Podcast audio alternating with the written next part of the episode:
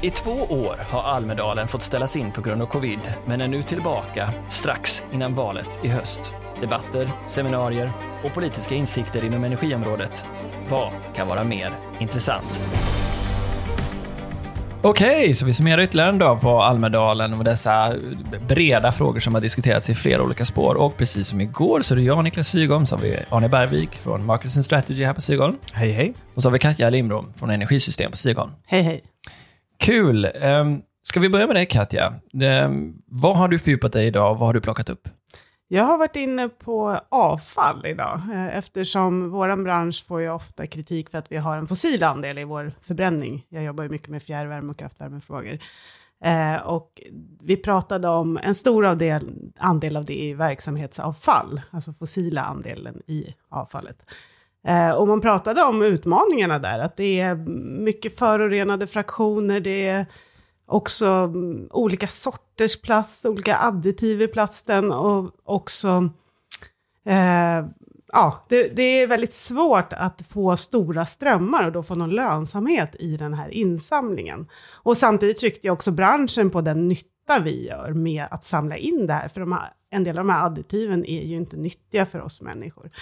Så det var en annorlunda diskussion jämfört med mycket annat jag har lyssnat på den här korta veckan. Eh, sen har jag också lyssnat på eh, återvinning av eh, materialet som finns i askorna eller kemikalierna, då, salterna som finns, som ju har ett värde. Så ska vi få ett cir cirkulärt samhälle så håller det ju inte att deponera askor som vi gör idag. Ja, just det. Den frågan var ju uppe en gång i, i podden med Ragn bland annat. Mm. Där, eh, där behovet var att öka cirkulariteten och gå ifrån den linjära ekonomin, att vi, vi konsumerar och sen, sen egentligen bara förbrukar den och vill göra oss av med den, men vi istället skulle kunna återcirkulera mycket av mineralerna mm. i vår konsumtion. Um, tror du det har blivit någon förflyttning i frågan? Det pågår ju, Ragn-Sells bygger en anläggning utanför Högbytorp i Stockholm, eh, där man just ska göra det här. Eh, och det var intressant att höra att de har kommit långt och kan utvinna en hel del salter ur askan. Då. Ja, och den här utmaningen som du nämnde först med, med fraktionerna och dess renheter.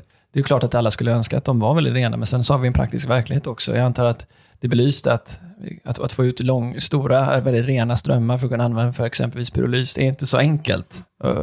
Och då måste man egentligen styra högre upp i kedjan, kanske standardisera olika plaster eller förpackningar då, eller vad det nu är för typer av plaster man har i verksamhetsavfallet. Och det kräver ju, det var väl alla eniga om, att det behövs styrmedel, mer ordning och reda på det området. Ja, för det verkar väl som att både bransch och politik är överens om att man vill göra så mycket som möjligt åt plasten. Ja. Ja, ja men suveränt. Ja, tack så mycket. Arne, du har också varit runt idag på ett antal seminarier. Vad är, vad är dina key takeaways? Ja, det var några generella trender som jag var ute och letade efter. Och det ena var ju då den politiska förändringen, eller vad kan vi förvänta oss efter valet och vad är den politiska enigheten någonstans? Och där kan vi ju konstatera att det som vi känner en viss oro inför, inför det här valet i 11 september, den oron är nog ganska obefogad om vi tittar på vad som egentligen är underliggande. För både inom vår sektor, då, energiproduktion och energikonsumtion, så är det industrin som går före. Väldigt, väldigt starka krafter i rörelse. Att vi har redan passerat flera brytpunkter och vi är på väg in i den här eh, omställningen och den energi eller systemomställningen som jag pratar om. Vi går från en energiomställning som handlar om att byta bort fossilt mot förnybart och går in i en systemomställning som även inkluderar då andra sektorer, till exempel transportsektorn, som vi också tittar på. Och, och där är det ju, de här politiska utspelen faller ju ganska så platt när vi kommer till industrin och vad industrin säger. Och eh, där så var det mycket spännande att se, till exempel när det kommer till bränslediskussionen hos våra stora bränsletillverkare, den petrokemiska industrin, med eh, Circle K, Neste, ST1 och även OK78 och Lantmännen som formar unison mur mot de här förslagen att slopa till exempel reduktionsplikten för våra bränslen. Och det är ju för att de bygger sin framtid på det här, så vi ser väldigt starkt inom då fordonssektorn och även inom vår sektor hur industrin leder vägen. Industrin har redan committat till en förändring som är väldigt, väldigt stark och där så laggar politikerna efter är de utspel som inte riktigt är förankrade det här. Ja, det. Och det tycker jag är väldigt spännande att se. Bland annat så har vi också det här klustret att eh, Göteborg har ju också klivit fram. Så förut pratades det mycket Luleå och elektrifieringen i, i det mest nordliga svenska elprisområdet. Men det vi kan konstatera nu det är att även Göteborg har ju dykt upp väldigt snabbt som ett eh, viktigt kluster. Och där var ju Göteborg Energi som sa att vi har 60% import till Västra Götaland idag. Och eh, om bara 10 år så kommer vi kanske ha 90% import. Så vi måste göra någonting i, i Västra Götaland och det måste ham- handla då om havsbaserad vindkraft. Och eh, de här magnituderna som vi pratar om lägger liksom en tyngd på att det måste ske, det måste ske nu. Det finns ingen diskussion om varken antingen eller, utan det är allting på en gång. Och eh, där har vi ju just den här tillståndsprocessen som dyker upp. Återigen så handlar det om tillståndsprocessen och att en, en, också en förutsägbarhet politiskt. Det är det som efterfrågas. Är det tillståndsprocessen för nya ledningar eller tillståndsprocessen för ny, ny kraftproduktion? Precis, egentligen alltihop.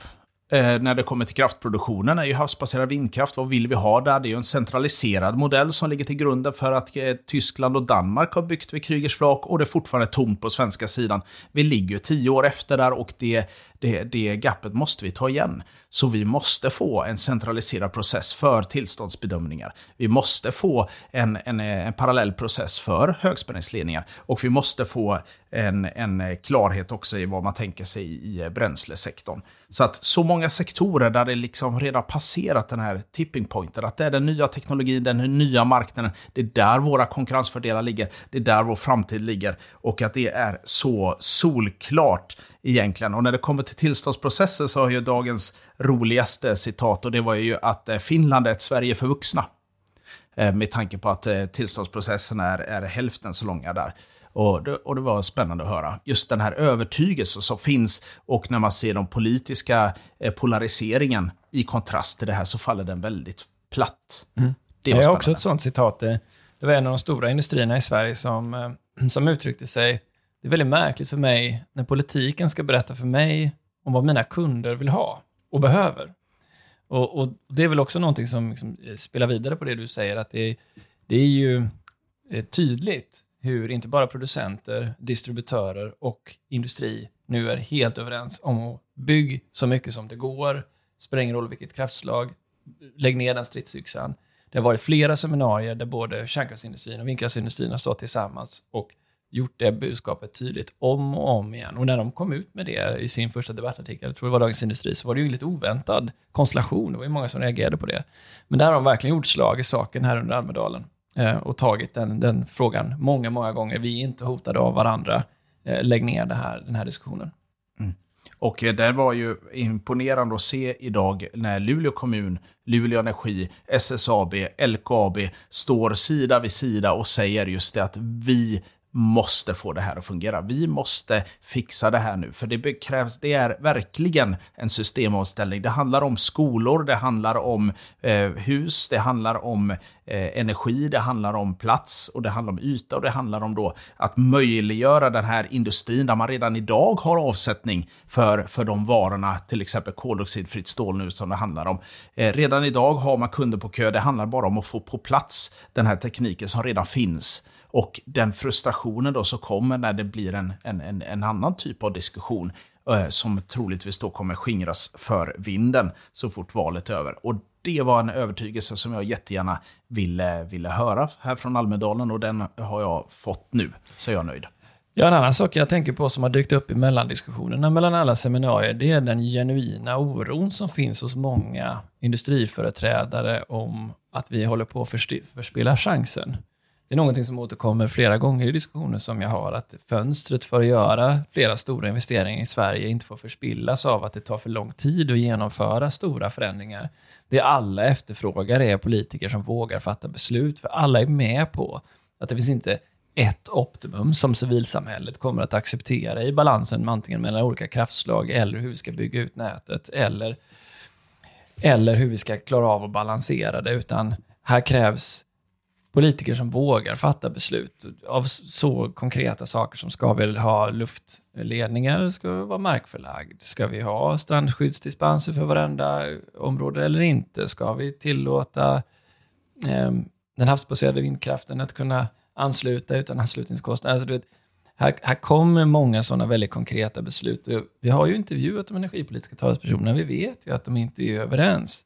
Så här kommer det ju ligga tungt ansvar på politiken från industrins sida, från energimarknadens sida och till slut tror jag även från fackens sida, att man behöver sätta sig ner och lösa ut några av de här och det kommer inte bli optimalt för någon. Men det är ju just det, att klara av att se den samlade bilden och orka ta sig till bordet som driver diskussionen mellan mötena skulle jag säga. Mm.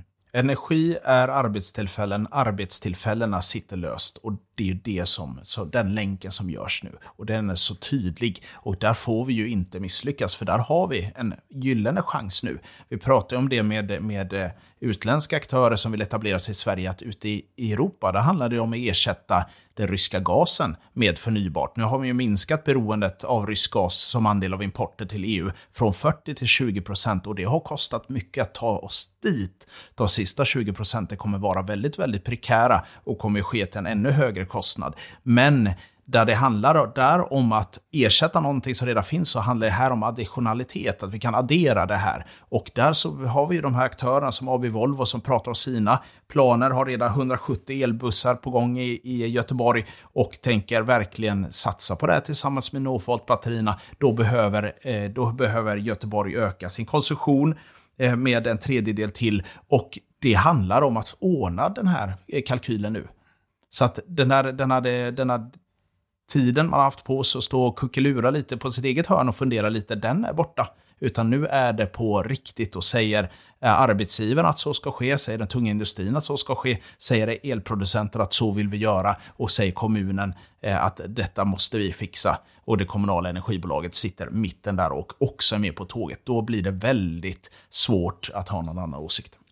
Ja men verkligen. Ja men det känns ju som just nu att den, den nyckeln som vi har att jobba med goda lokala samverkansprojekt eh, där energibolag, eh, bolag som vill etablera sig, länsstyrelse, region och kommunpolitiker sätter sig ner tillsammans för att diskutera hur man löser ut frågan om effektproblematiken. Det, liksom, det, det, det har varit så tidigare, men det återkommer igen. De, om, och tillsammans med SVK ska jag säga också, de, de områden där man lyckas göra det, de lyckas korta ledtiden, de lyckas lösa ut knutar, men de kan inte dra det hela vägen själva. De kommer behöva hjälp av, av tydlig gemensam, gemensamma regelverk också. Och där måste det finnas en matchning. Men det ska sägas att man kan komma en lång väg genom, de här, genom att ha bra lokala samarbeten för att komma vidare.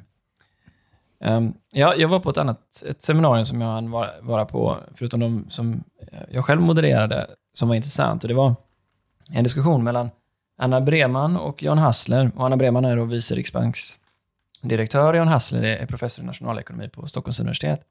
Och anledningen till att det var intressant det var att de pratade om områden där, eh, där penningpolitiken, eller liksom politiken, har haft en, en, en, utmaning där vi har en bostadssektor och en bostadsindustri som, som har laggat efter. Jag tror Jan Hassler gjorde liknelsen att om vi hade haft en, en bostadssektor som hade mött internationell konkurrens så hade vi idag kunnat bygga en lägenhet för en miljon kronor, när den istället kostar två och en halv miljon att bygga. Och så diskuterade Anna och John det här fram och tillbaka. Men det de kom fram till var så här, politiken är egentligen inte så långt ifrån varandra. Om de bara kunde sätta sig vid samma bord så skulle de kunna lösa ut det här. Och då fick jag ju lite av en epiphany, för jag hade ju lika gärna kunnat vara på ett seminarium där vi diskuterade energipolitiken. Så det som också liksom dras vidare av det här och de samtal som, som sker emellan är att ja, vi får acceptera att det här är ett valår, och man måste triangulera väljare, man måste positionera sig. Och alla förstår det, alla förstår det spelet, man förstår också att det är ett nollsummespel, så man måste hitta sin take på det. Jag tror liksom, det köper alla. Men det finns en, en lite mer djupare botten på det som, som handlar om ändå varför det blir så nästan kulturellt, nästan dogmatiska positioner. Och att man inte får komma för långt ifrån varandra för att då att kostnaden för att hitta vägen tillbaka blir alldeles för hög. Och det vill vi för all del undvika. Och det föranleder ju delvis då kanske att man inte vill driva på den här diskussionen samtidigt som vi faktiskt behöver ifrågasätta många av de här liksom, antaganden som görs, eh, tycker jag, då många gånger felaktigt om hur energi, energisystemet fungerar. Så vi får hoppas att vi lyckas bryta upp det efter valet på något sätt. Och Jag har ju ställt frågan till många, så här, hur, hur ska vi göra? Men det enda svaret jag hittills har fått så här, men vi måste bara vänta tills valet har lagt sig. Då kan Mm. vi börja ha diskussionen igen. Så det har jag tagit med mig från idag. Ja. Och där har ju regeringen har ju flera gånger sagt att de sträcker ut en hand för en överenskommelse. De sträcker ut en hand för att eh, göra det här eh, tillsammans och börja agera på de här signalerna som de får eh, allt ifrån. Men precis som du säger Niklas så har ju ingen vunnit ett val om man är i opposition på att hålla med regeringen redan innan valet. Eh, Så att där så är det väl den, eh, den diffusa bilden och det var väl lite oron som alla känner inför det här att det här är, hur, hur, hur mycket på allvar är det här? Hur eh, stor skillnad är det mellan oppositionen och den sittande regeringen? Och den skillnaden är nog i praktiken inte så stor. Tror vi i alla fall. Nej, och jag tycker också att det blir tydligt att både Energimarknadsinspektionen och SVK verkligen vill utmana sig själva. Och de vill jobba med nya, nya liksom arbetsformer. Och det är ju någonting som politikerna ofta tar upp, så att ja, men myndigheterna måste börja jobba, jobba bättre. Det, det tror jag verkligen har slagit igenom. Den ambitionen finns och den är stark. Eh, men det kommer ju också, det kommer inte räcka heller hela vägen. Vi måste ha ett samspel både mellan myndigheten, mellan lokalsamhället och mellan rikspolitiken. Då. Så det tog jag med mig från dagen. Väldigt intensivt, väldigt roligt. Eh, Vad tycker ni själva? Jo, jag tycker också det är väldigt roligt och många nya människor man har träffat också. Inte bara diskussionerna i, i debatter och så, utan också de samtal man har fört vid sidan av. Jag fick höra under dagen också att många många av seminarierna finns att titta på i efterhand. Mm. Om man är intresserad. Vilket är kul. Så har det inte varit. Det är väl en effekt av covid, tänker jag, att man liksom kan, kan ändå, om det är några särskilt intressanta seminarier som, som man vill gå tillbaka och titta på, så finns de där. Mm. Det om det, eller? Ja, det var bara en enda sista punkt som jag, som jag tag- tagit, tagit med mig från eh, gårdagens diskussioner. Och det var just att 2019, det var då som de fossila eh, bränslenas konsumtion toppade. Vi har inte nått upp i den nivån än och nu är det för sent. Så att nu är vi redan på över den tipping pointen och 2019 kommer alltså att gå till historien så det år som vi konsumerar mest fossila bränslen i världen. Det är spännande. Och det visar ju den här riktningen att nu är det och nerför från den kullen. Tänk på många gånger vi har sagt det ändå. Det ska bli spännande att se. Nu har vi sagt det en gång till. Så är det. Tack så hemskt mycket, Tack. Katja. Tack så hemskt mycket, Arne. Tack.